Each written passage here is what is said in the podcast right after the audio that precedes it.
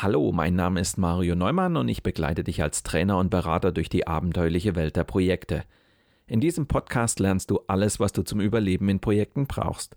Ich entführe dich regelmäßig in spannende Themen, beantworte deine Fragen und versorge dich mit den wichtigsten Survival-Tipps. Los geht's!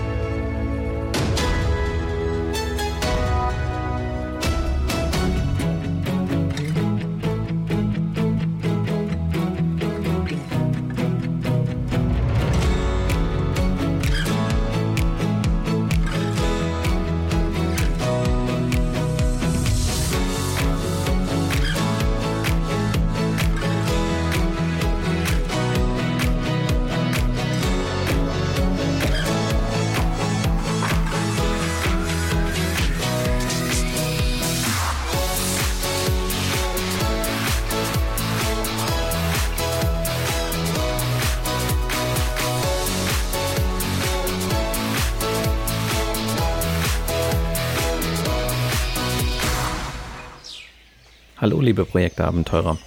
Ich lasse in meinem Podcast Projekt Safari regelmäßig Expertinnen und Experten zu Wort kommen. Im Interview der Woche widmen wir uns dann gemeinsam interessanten und spannenden Themen. Heute habe ich den gestandenen Projektleiter und Abteilungsleiter in der Softwareentwicklung bei der Siemens Mobility AG Daniel Brönimann zu Gast. Von schlanken, agilen Projekten bis zu stark strukturierten Großprojekten hat Daniel Brönimann so manches Projektabenteuer erlebt. Außerdem hat er als Assessor seit vielen Jahren Einblick in die Projektmanagement-Praktiken unterschiedlichster Firmen. Ich möchte mit Daniel über verschiedene Projektmanagement-Ansätze sprechen. Du bist gespannt darauf, warum man Methoden und Standards kritisch hinterfragen sollte? Dann lehn dich zurück und lass dich inspirieren von der 79. Folge meines Projekt Safari Podcasts.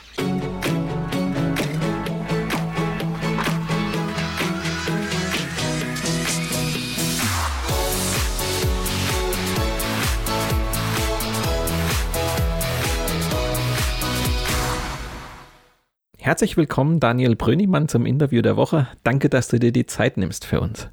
Sehr gerne. Daniel, du hast ja mit deinem Kollegen ein Buch zusammengeschrieben. Ich fand damals schon den Untertitel ganz interessant, nämlich ihr habt hingeschrieben Kapieren statt Kopieren. Was habt ihr damit gemeint? Ja, das ist natürlich eine, wirklich, deshalb kam es auch auf den äh, Untertitel, auf Titelblatt, weil es eigentlich schon äh, sehr stark das zusammenfasst, um was es eigentlich im Buch auch geht eben zu verstehen, was die wesentlichen Aspekte im Projektmanagement sind, dass man nicht in der Fülle der möglichen äh, Tätigkeiten eben untergeht. Äh, wenn man beachtet, wie der Begriff Projekt de, äh, definiert ist, gibt es ja verschiedene äh, Definitionen, aber alle haben das etwas gemeinsam, dass es eine endliche Phase ist und vor allem, und, das ist das Wichtigste, es ist einmalig. Und mit diesen Prozessen, die man versucht, jetzt irgendwo ein besseres Management zu machen, diese Standards, die man da äh, breitschlägt und immer mehr ausbaut, ist eigentlich ein großer Widerspruch, weil äh, Einmaligkeit und Standard passen eigentlich gar nicht zusammen. Und deshalb haben wir gesagt, eigentlich, du musst verstehen, um was es bei dir im Projekt geht. Dass, weil es einmalig ist, kann das nicht durch einen Standard eins zu eins abgedeckt werden. Also du musst verstehen oder eben kapieren, um was es geht und kopieren nicht einfach irgendwas, wo du vielleicht früher mal Erfolg gehabt hast oder wo irgendwo in einem Buch steht und in der Zeit Hype ist. Du hast ja auch gesagt, oder ihr schreibt es in eurem Buch, dass so diese ganzen Standards, Prozesse und Checklisten eigentlich mitunter zu groß sind, obwohl du ja natürlich auch aus großen Projekten kommst. Warum ist deiner Ansicht nach mitunter zu groß? Oder man könnte auch sagen, mit Kanonen nach Spatzen geschossen? ja, also die, diese Checklisten oder überhaupt die großen Prozesse, die sehr detailliert sind, sind per se nicht schlecht. Also das möchte ich gar nicht äh, schlecht sprechen. Im Gegenteil, die haben ganz bestimmt ihre, ihre Daseinsberechtigungen. Aber es, es ist eben gefährlich, wenn man diese einfach eins zu eins übernimmt. Man, äh, man läuft da Gefahr, dass man Probleme sieht oder Arbeitspakete realisiert, die eigentlich für dein Projekt vielleicht gar nicht so relevant sind oder vielleicht wirklich äh, nicht gebraucht werden. Dafür gibt es bei dir in deinem speziellen Projekt wiederum Themen, die in der Chatliste oder im Prozess so vielleicht äh, nicht gut oder nicht richtig abgebildet sind. Da bin ich einfach der Meinung, dass eine Checkliste, die nimmt dir also kein Prozess oder keine Vorgehensmodell Checklisten oder Rollenbeschreibung nimmt dir das ab. Du musst selber äh, erkennen zuerst, dich mit dem Projekt auseinandersetzen, um was es eigentlich genau geht. Und wenn man einfach hingeht äh, und äh, mit, dem, mit dem Prozess beginnt, dann glaube ich, wird man scheitern. Ich, ich vergleiche das gerne mal so mit, nehmen wir einfach einen, einen Flieger, einen Boeing 777, die ist immer gleich gebaut, die ist immer für den exakt gleichen Zweck, um den Transport von Personen. Äh, das, das bewegt sich immer im gleichen Medium. Es hat mit Sicherheit zu tun, da ist es ja auch sinnvoll, wenn man an hingeht und das in einer Checkliste abarbeitet. Es ist sogar so, dass in einem Krisenfall nach Checkliste gearbeitet wird und dass äh, ich denke in einem solchen komplizierten System äh, ist eine Checkliste sehr, sehr hilfreich, damit man auch wirklich nichts äh, vergisst.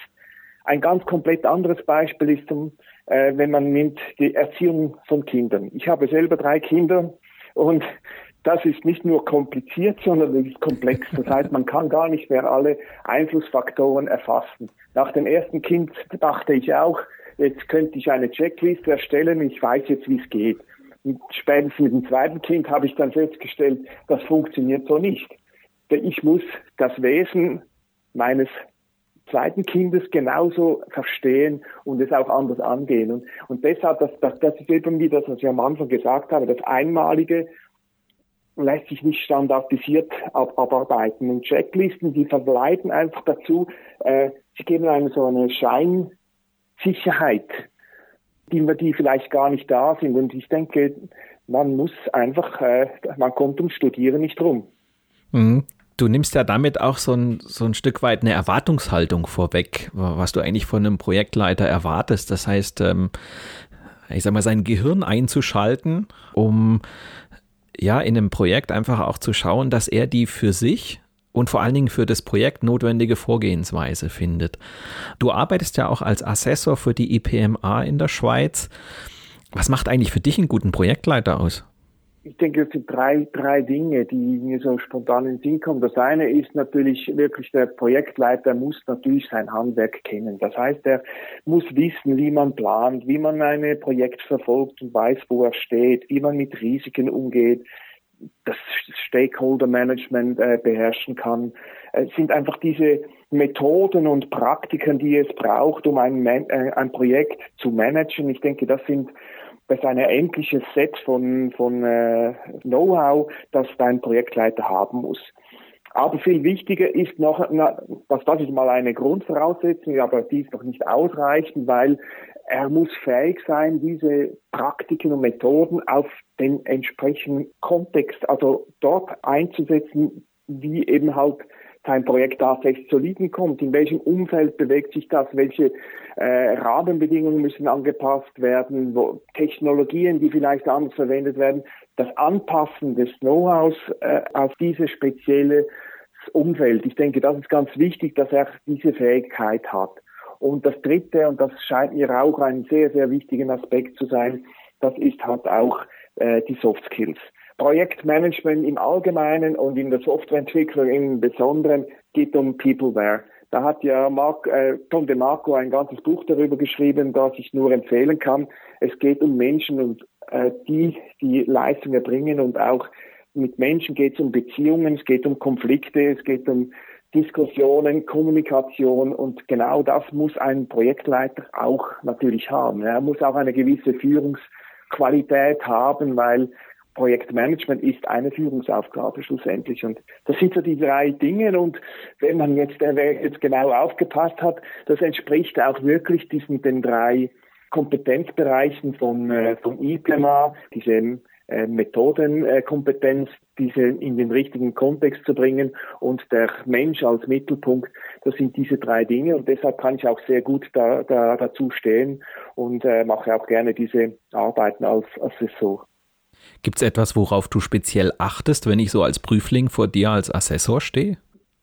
Also es ist natürlich auch so eine Zertifizierung ist natürlich auch wieder, das ist auch ein wenig der Widerspruch, aber da muss ich mich da mit dem leben. Es ist auch wieder eine Standardisierung. Man versucht, diese Projektleiter in einem Standardpaket, also mit einem Standard zu vergleichen, bringt, äh, hat er diese notigen ähm, Skills, bringt er die mit und das ist, da bin ich natürlich, da habe ich nicht so viel Freiheiten, da muss ich mich natürlich schon äh, an, also an gewisse Formalitäten äh, halten. Die Spielräume sind so sehr beschränkt.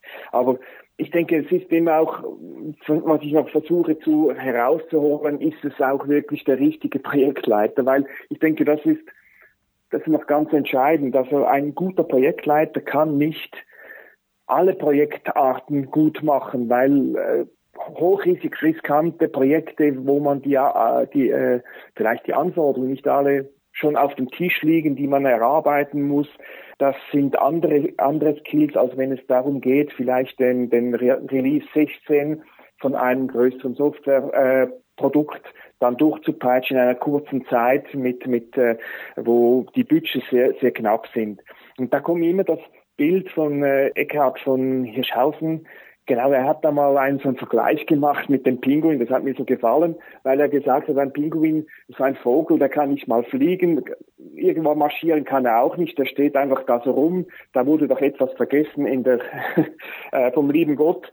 Aber sobald man ihn im Wasser sieht, also in einer anderen Materie, dann sieht man, wie ideal sein Körper gebaut ist, wie er die Fische fangen kann und und so gab ich es auch, ist es mit dem äh, Projektleiter. Man muss es, man muss, der Projektleiter muss im, im richtigen Element sein, damit das, das ausspielen kann. Das ist ein Typ.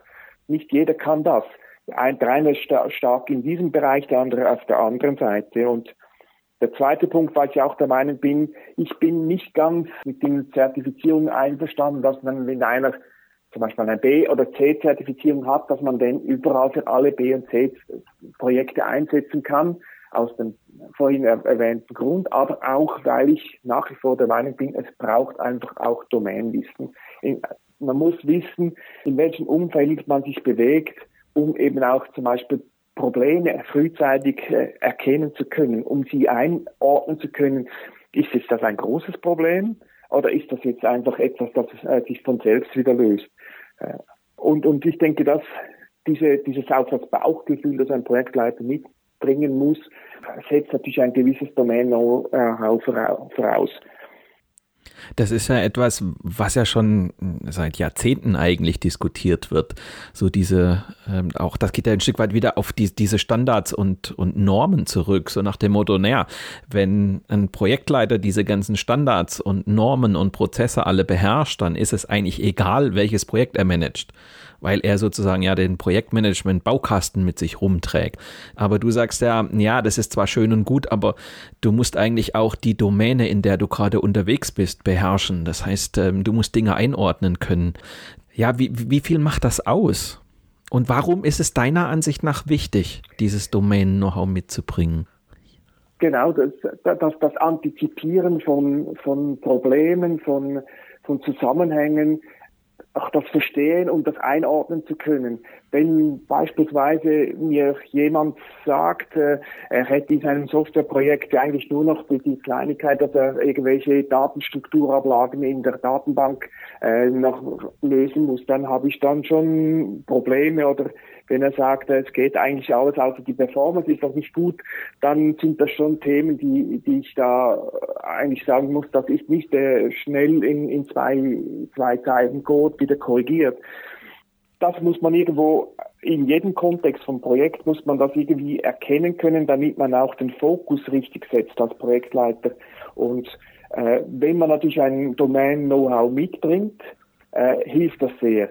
Da muss man aber auch, da muss ich auch äh, wirklich sagen, es darf natürlich auch nicht in die andere Richtung fallen, dass der Projektleiter das Gefühl hat, er sei, sei auch der technische Fachmann und dann dort eigentlich ein, zu stark Einfluss nimmt, weil dann sind wir da im Bereich vom gefährlichen Halbwissen, wo man dann halt doch äh, vielleicht besser die Experten entscheiden lässt äh, und sich auf das äh, Managen dieser Entscheidungen äh, sich konzentriert. Also das ist schon auch eine gewisse Gratwanderung, die der Projektleiter äh, verstehen muss und auch äh, leben muss.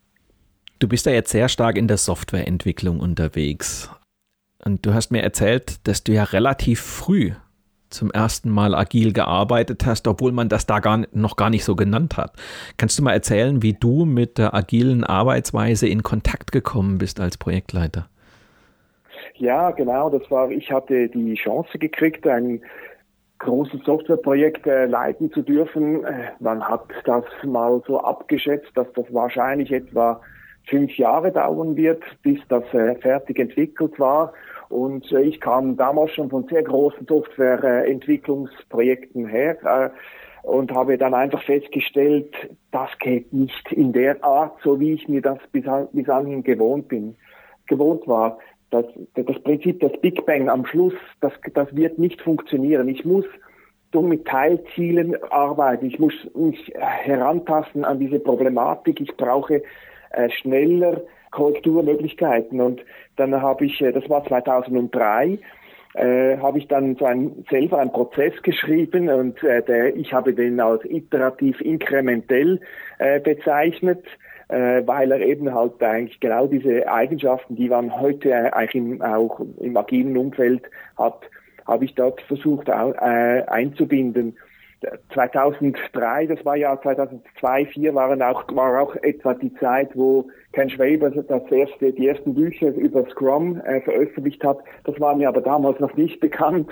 Ich bin erst äh, 2006 dann äh, bei, bei Ken Schwaber dann mal zertifiziert worden als Scrum Master. Da war aber mein Projekt schon zwei Jahre unterwegs und da hatte ich keine Chance mir das dann einzubringen. Ich habe denn das so fertig äh, gefahren. Aber wir hatten genau die Elemente, wir hatten kurz, also Feedback-Schlaufen drin, also wir hatten, wir waren timeboxed unterwegs, es waren zwei Monate äh, Sprints, heute würde man von Sprint sprechen, die sind natürlich jetzt im Verhältnis natürlich sehr lange. Damals äh, war das natürlich schon mal neu, dass man überhaupt so Sprich, Sprint gemacht hat. Und die waren fix, die waren wirklich äh, timeboxed. Und wir hatten eben auch die Möglichkeit, halt schneller mal mit dem Kunden zu sprechen, um zu wissen, sind wir richtig auf dem, sind wir auf dem richtigen Weg? Hast du das auch so verstanden oder haben wir es richtig verstanden der, der Anforderung nach? Und vor allem äh, damals ging es darum, eben gewisse Sachen neu zu bauen. Und dann war auch die, immer die Frage mit dem Kunden, brauchst du das wirklich noch? Oder, oder zumindest in der Form. Oder könnte man das Problem vielleicht auch anders lösen? Und dieser Dialog war natürlich sehr, sehr hilfreich, hat uns äh, geholfen. Und da bin ich auch, da vielleicht nochmal eine Klammer zum Projektleiter, da ist es enorm wichtig, dass man eine gute Beziehungen aufbaut zum Kunden und Vertrauensverhältnisse hat, damit man eben solche Diskussionen führen kann, dass ein Nehmen und ein Geben stattfindet. Und das hat bei uns dann eigentlich auch, war ganz, ganz wichtig, vor allem in der Projektendphase, dass ich äh, vielleicht nicht alle Ziele so erfüllen konnte, äh, oder auf Anhieb zumindest wie gewünscht, dafür konnte ich ihm andere Sachen bieten. Und unterm Strich hat er gesagt, das passt nicht, das hätte mich aber auch an die Wand nageln können und gesagt habe, hier, aber an dieser Position stimmt's noch nicht, aber dass äh, ich denke, da ist es wichtig, diese Beziehungen frühzeitig aufzubauen und zu pflegen. Und ich bin ein Agilist erster Stunde. Ich bin wirklich sehr äh, angetan von der agilen Vorgehensmethode, aber ich äh, denke, ich bin auf beiden Welten zu Hause, auch auf diese zertifizierten Vorgehensweise.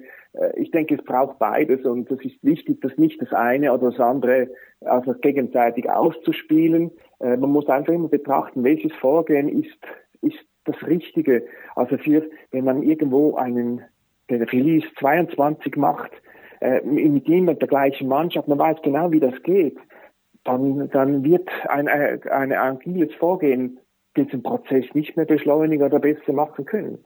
Aber sobald es darum geht, ein neues Tool zu bauen, das niemand so genau kennt, was, äh, das eben eine hohe Komplexität mitbringt, dann bin ich der Meinung, wird es nicht passen ohne ein äh, agiles Vorgehen. Mhm.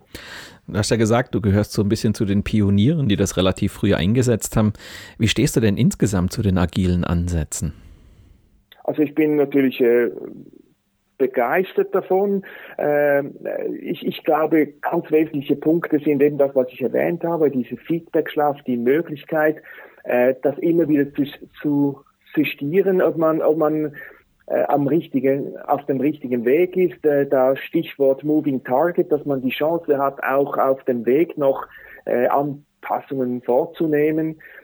Ich, ich denke auch, es ist wichtig, diese Sprints, diese Timebox, dass man in dieser Zeit eigentlich sich für etwas committet und dann ist Ruhe. Das ist erst vom Prinzip her, dass man dann sagt, dann kann wirklich der Entwickler sich zu 100 Prozent diesem Thema annehmen. Ansonsten bei so einem langläufigen Projekt ist es ja üblich oder leider üblich, dass man sagt, ja, aber da könntest du doch noch 20 Prozent dort mitarbeiten, 30 Prozent hier wäre deine Skills auch noch gefordert und dann hat man diese, diese Task Switches, die eben halt dann äh, sehr viel Zeit, also Waste generiert. Ich denke auch, äh, was mir sehr gut gefällt, sind äh, zum Beispiel, wenn, wenn man Scrum äh, nimmt, äh, das sind die Rollen, die klaren Definitionen. Zum Beispiel der Produktowner, der ist für die Effektivität zuständig, dass man eben das entwickelt, das dem Kunden den, den größtmöglichen Nutzen zu dem Zeitpunkt liefern kann. Und auf der anderen Seite der Scrum Master, der eben für die Effizienz zuständig ist, äh, also dafür sorgt, dass das Team ideal arbeiten kann, schnell gute Lösungen erarbeiten kann, Impediments aus dem Weg räumt. Diese klare Unterscheiden von Effektivität und Effizienz finde ich sehr toll. Mhm. Was ich aber äh, zum Beispiel dieses Manifesto äh, stört mich dafür ein wenig, weil es so suggeriert, als wäre das die Weisheit der Agilität. Äh, weil das Manifesto sagt ja beispielsweise, dass die, das Individuum und die äh, Interaktionen mit diesem Individuum viel wichtiger sei als die Prozesse und die Werkzeuge. Na natürlich, ich habe das ja vorhin gesagt, es geht ja um äh, Peopleware und das ist in jeder Art der Projekt ist das so. Oder eine lauffähige Funktion geht vor, vor äh, aus, ausufernden Dokumentationen. Natürlich, ich kann keine, keine Dokumente verkaufen, wenn der, wenn der Kunde Software bestellt. Und da kann man äh, durchgehen, auch das, zum Beispiel das das Reagieren auf Veränderungen ist wichtiger, als dass man stur einen Plan verfolgt. Natürlich ist das so. Da bin ich auch fest davon überzeugt. Wobei beim Planen ja eigentlich nicht die Planung eigentlich äh, das Wesentliche ist, nicht der Plan selber, sondern die Planung. Dort der Prozess zu lernen, mhm. dein Projekt in seiner Gesamtheit zu erfassen. Ich denke, das ist der, der, der Vorteil. Und das stört mich dann auch ein, ein wenig, dass das Agile Manifesto, das sind einfach wirklich einfach gute, gute Ansätze, die überall gelten. Und dasselbe gilt übrigens auch für Lean. Und so bin ich einfach etwas, denke ich, muss man das immer etwas objektiv betrachten und die guten Dinge, die wirklich halt auf beiden Welten da sind, man muss die guten Dinge nehmen, sie zusammenstecken, so wie es eben für dein Projekt passt. Du machst ja nun auch sehr große und komplexe Projekte. Zum einen kannst du mal so ein, zwei Beispiele nennen, dass man ein Gefühl dafür kriegt. Und dann ist ja die zweite Frage dahinter, ähm, wie skalieren denn solche Ansätze? Aber fangen wir vielleicht mal mit so dem einen oder anderen Beispiel an, wo man mal so ein Gefühl dafür kriegt, ähm, wenn du von großen Projekten redest. Was ist das? Also wir, äh, ich bin jetzt äh, im Umfeld von, von, von den Eisenbahnen unterwegs. Die Eisenbahnen werden, sind heute äh, alle ferngesteuert. Da sitzt niemand mehr an einem Stellwerk und bedient die Stellwerke, also die Gleise oder die Signale, äh, sondern das sind heute Leitsysteme, diese, die, die automatisiert alle diese Stellwerke koordinieren. Das ist zum Beispiel unser Produkt, ist in der Schweiz, äh, sind das rund etwa 1500 Rechner, die da verteilt in der Schweiz ein System ausmachen und diese automatisierte den Bahnbetrieb äh, sicherstellt. Natürlich braucht es dann noch weitere äh, Produkte als, als unser Leitsystem, aber äh, ich denke, das alleine ist schon sehr, sehr ein großes, ein kompliziertes, manchmal auch etwas komplexes äh, System. Und weil es eben durch die Aufgabe hat, den Personenverkehr und auch den Güterverkehr äh, zu managen, geht es um Sicherheit. Und Sicherheit und ist schlussendlich immer, geht es um Menschenleben. Und dann fängt es halt schon an. Dann sind das halt ganz viele Vorgaben, die man eben dann einhalten muss. Dann das sogenannte Safety Integrity Levels, je nach äh, Funktion oder Komponente kann es eben vorkommen, kann es zu einem ernsthaften Vorfall kommen. Also das heißt, man muss jede Softwarekomponente auf, auf ihre äh, Auswirkungen an, äh, analysieren und je nachdem, wenn sie eine hohe Auswirkung hat, hat man auch höhere Auflagen, wie man diese Software baut. Und da gibt es ganz viele äh, Normen, also die Senelec-Normen, die ISO-Normen, IEC-Normen, die eben dann äh, vorgeben, welche Einschränkungen in der Softwareentwicklung notwendig sind.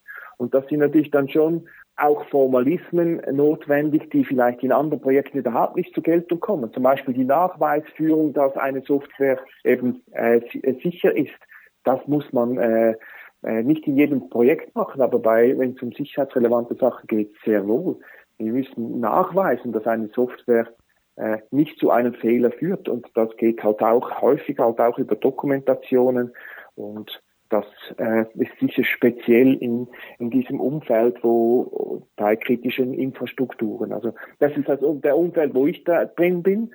Ich habe aber auch äh, kleinere Projekte, wo es darum geht, für eine Amazon äh, Cloud Services äh, zur Verfügung stellen, die nicht im sicherheitsrelevanten Bereich sind, sehr wohl im Bahnumfeld und dort herrschen ganz andere Bedingungen und Vorgaben und das war mit eigentlich auch ein Grund, auch bei uns nicht alle Projekte über denselben Entwicklungsprozess zu fahren, sondern das ist bei uns äh, habe ich mich auch dafür eingesetzt, eben diese Differenzierung vorzunehmen, dass es eben halt jedes Projektart eben auch andere Prozesse braucht.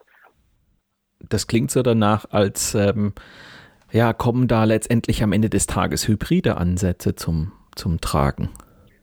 Ja, also da bin ich fest überzeugt, dass wahrscheinlich in die, die meisten Projekte nach einem hybriden Ansatz äh, abgefahren werden sollten. Ich denke, das, das zeigt ja auch, wenn man jetzt im agilen Umfeld schaut, wie, viel, wie skalieren denn diese Ansätze. Einfach gesagt, wurde einem gesagt, ja, da machen wir einfach den Scrum auf Scrum, wenn wir das Beispiel von Scrum nehmen.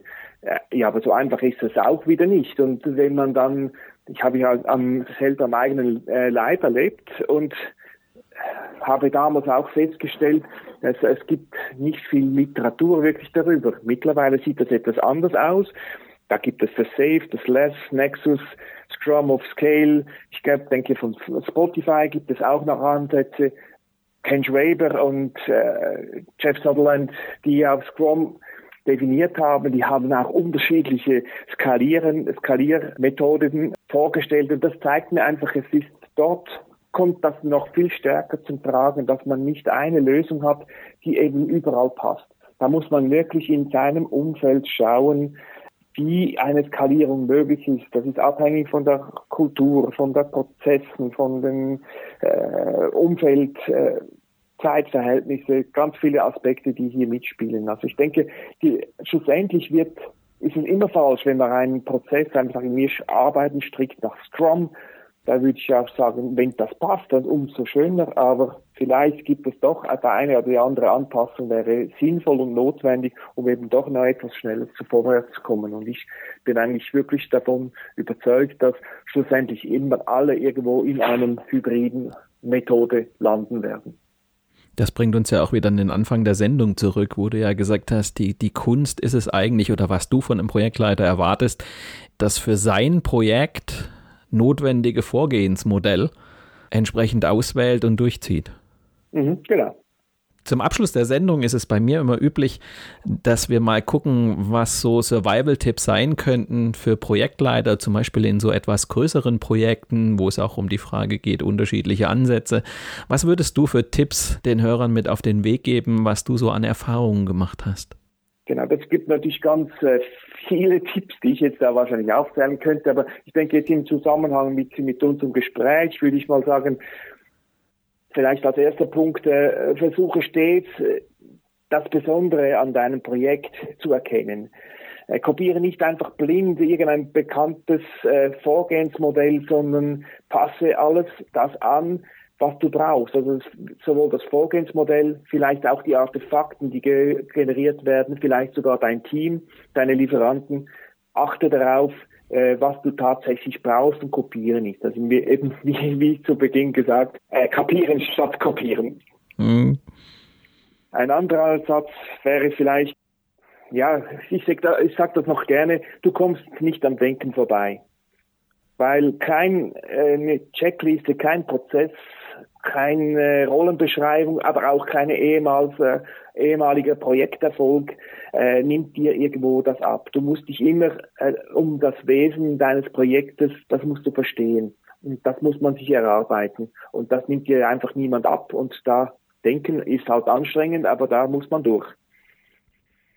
Vielleicht der dritte Punkt, die Agilität und das Planen. Also ich bin der Meinung, die Agilität nimmt dir die, die Planung nicht ab.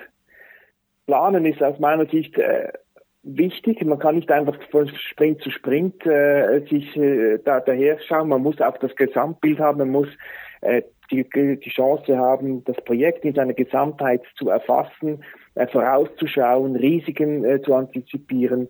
Und ich denke, da nehme ich gerne diesen Ausspruch vom Eisenhower, wo, wo er dann gesagt hat, äh, der Plan ist nichts, aber die Planung ist alles.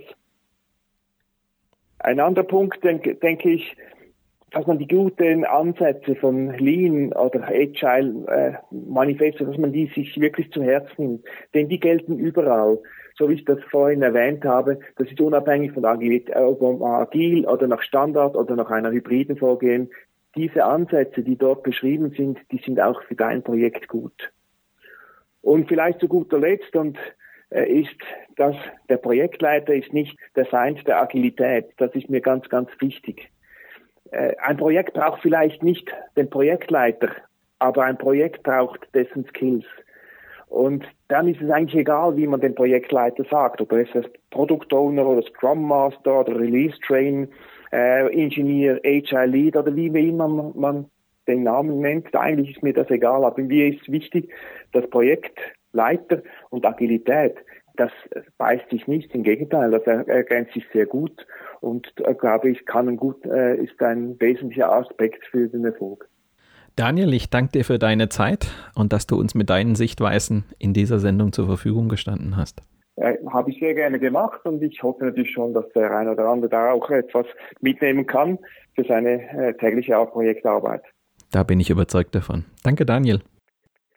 Am Ende der Sendung verbietet es sich, Werbung für mich und meine Arbeit zu machen. Ich möchte stattdessen das Buch Projektmanagement Essenz von Daniel Brönimann und Christoph Bommer empfehlen, das vor kurzem erschienen ist. Ich werde es demnächst auch in meinem Blog in der Rubrik Testgelesen ausführlicher vorstellen. Lasst uns zum Abschluss der Sendung noch einen kurzen Blick auf die nächste Folge werfen.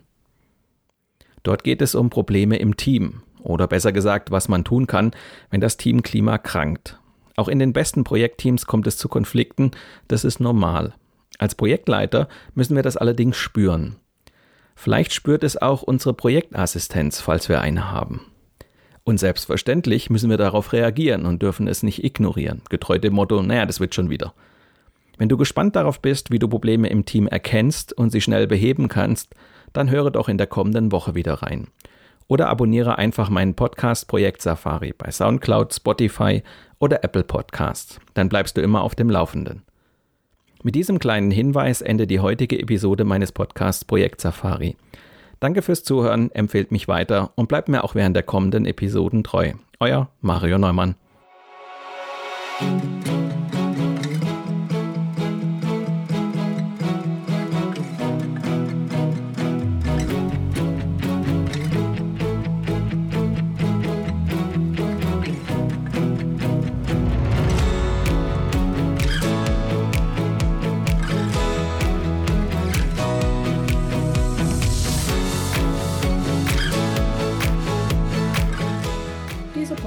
Wurde Ihnen präsentiert von Mario Neumann. Mario Neumann ist Experte für Projektmanagement. Als Trainer und Coach begleitet er Projektleiter durch alle Phasen ihrer Projekte. Seine Methoden hat er aus der Praxis für die Praxis entwickelt. Effektiv, leicht verständlich und sofort anwendbar.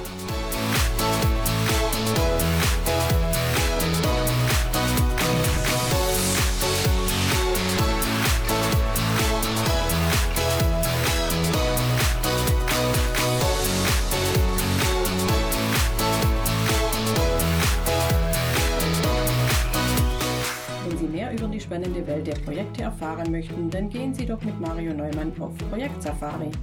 Sein gleichnamiges Buch zeigt, wie Sie die abenteuerliche Reise durchs Projekt vorbereiten, Hürden überwinden und nie das Ziel aus dem Blick verlieren. Tipps für den Ernstfall, Erlebnisse erfahrener Projektleiter und theoretische Hintergründe fügen sich zu einem völlig neuartigen Handbuch für Projektmanager. So wird jedes Projekt aufregend und inspirierend wie eine Safari.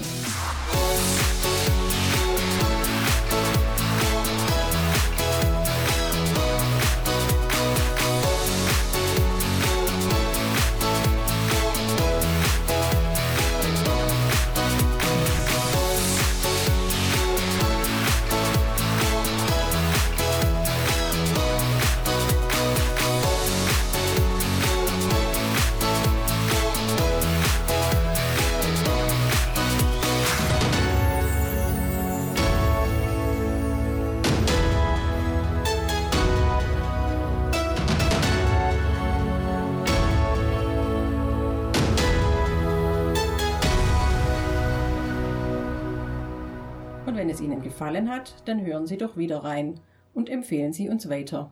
Ihr Team Mario Neumann.